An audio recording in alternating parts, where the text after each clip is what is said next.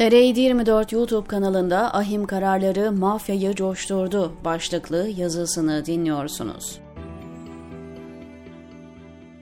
Başlık kafanızı karıştırmasın. Söz konusu olan Erdoğan rejimi ve Türkiye ise Avrupa İnsan Hakları Mahkemesi kararlarıyla mafyanın gündemi kesişebiliyor. Bilal'in bile anlayabileceği basitlikte anlatayım. Malum olduğu üzere son 10 yıldır Türkiye'de mafyatik bir rejim var. Anayasa ve yasalar askıda, güvenlik ve yargı bürokrasisi saraya teslim. Uzun yıllar süren operasyon sonrasında hapse atılan mafyatik örgütler de özgürlüklerine kavuşup altın çağlarını yaşıyorlar. Eli kanlı mafya örgütleri bizzat Erdoğan tarafından itibar görüyor, ülkenin İçişleri Bakanı ile kanka oluyorlar. Ancak burada konumuz bildiğimiz klasik mafya değil.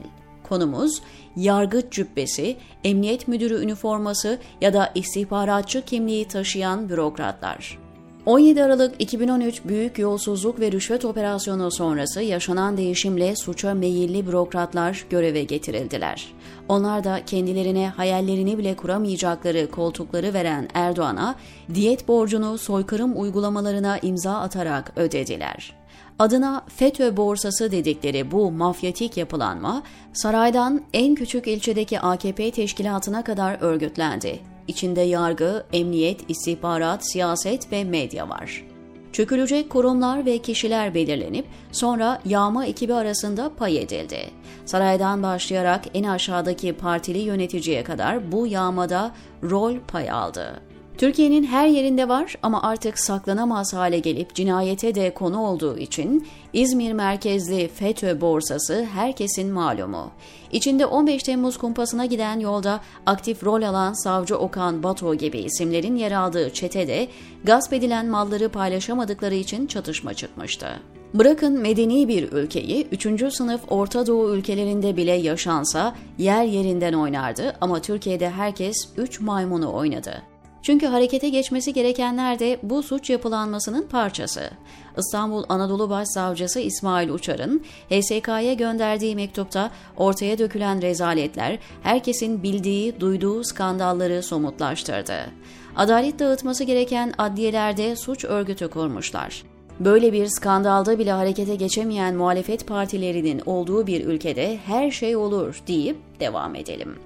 Hikayenin güncel tarafı ise şöyle. Malum olduğu üzere Erdoğan rejiminin keyfi uygulamaları, hukuksuzlukları bir bir Avrupa İnsan Hakları Mahkemesi'nden dönüyor. Ahim Büyük Daire'nin verdiği ve yüz binlerce kişiyi doğrudan etkileyen Yalçınkaya kararı sonrasında dün de yeni bir karar çıktı.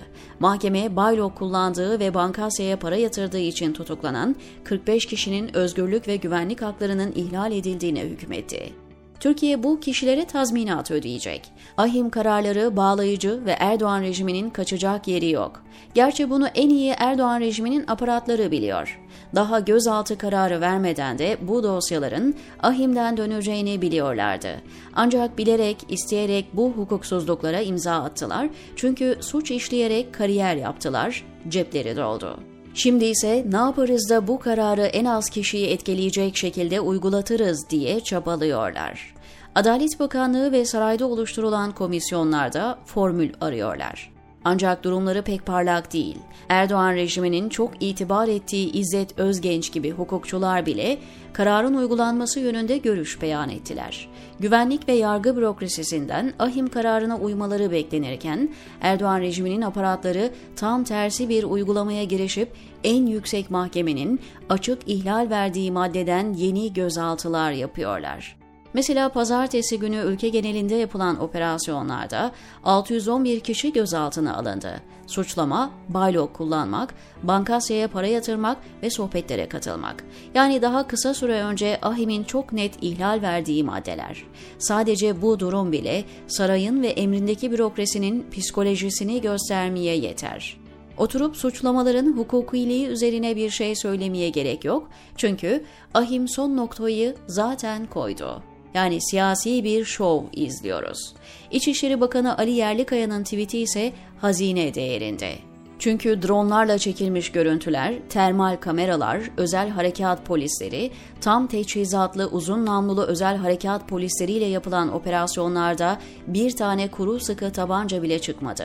Sadece Bakan Yerlikaya'nın tweet'i bile Gülen hareketine yönelik soykırım yapıldığına delil olarak yeter de artar bile. Kaldı ki bakanın tweet'i operasyonların hukuki olmadığının bir başka açıdan delili niteliğinde. Diyor ki Bakan Yerlikaya, halkımızın üzerine acımasızca ateş açan, gazi meclisimizi bombalamaktan geri durmayan, çaldıkları sınav sorularıyla milyonlarca gencimizin geleceğini çalmaya çalışanlar. Öncelikle bu suçlamaların doğru olduğunu varsaysak bile dün gözaltına alınan 651 kişinin bu iddialarla ilgisi yok. İkincisi, bakanın açıklamasının devamında yer alan suçlamalarsa zaten suç değil. Ahim Yüksek Dairede bunu itiraz yolu kapalı şekilde teyit etti. Yani bu operasyonların keyfi olduğu çok net. Gelelim başlıkta yer alan Ahim mafya ilişkisine. Daha önce anlattığım gibi FETÖ borsası dedikleri yağma düzeni ülkenin her yerinde yaygın olarak uygulamada. Eğer kendi gözleriyle görmek, teyit etmek isteyen varsa en yakın AKP-MHP teşkilatına gidip benim bir dosyam var nasıl yaparız diye sorsun.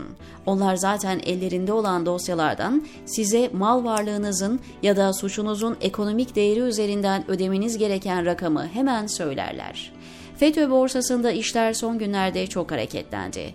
Ülkenin her yerinde bugüne kadar çökülmeyen, yağmalanmayan veya hala para koparılabilecek cemaat soruşturması geçiren kişilerin kapısını çalıyorlar. Yargı ve emniyet çevrelerinde şöyle bir psikoloji var. Ahim kararı çok net. Buradan kaçış yok. Artık keyfi olarak istediğimiz kişinin malına mülküne çökemeyeceğiz. Hükümet henüz net bir karar vermeden toplayabildiklerimizi toplayalım.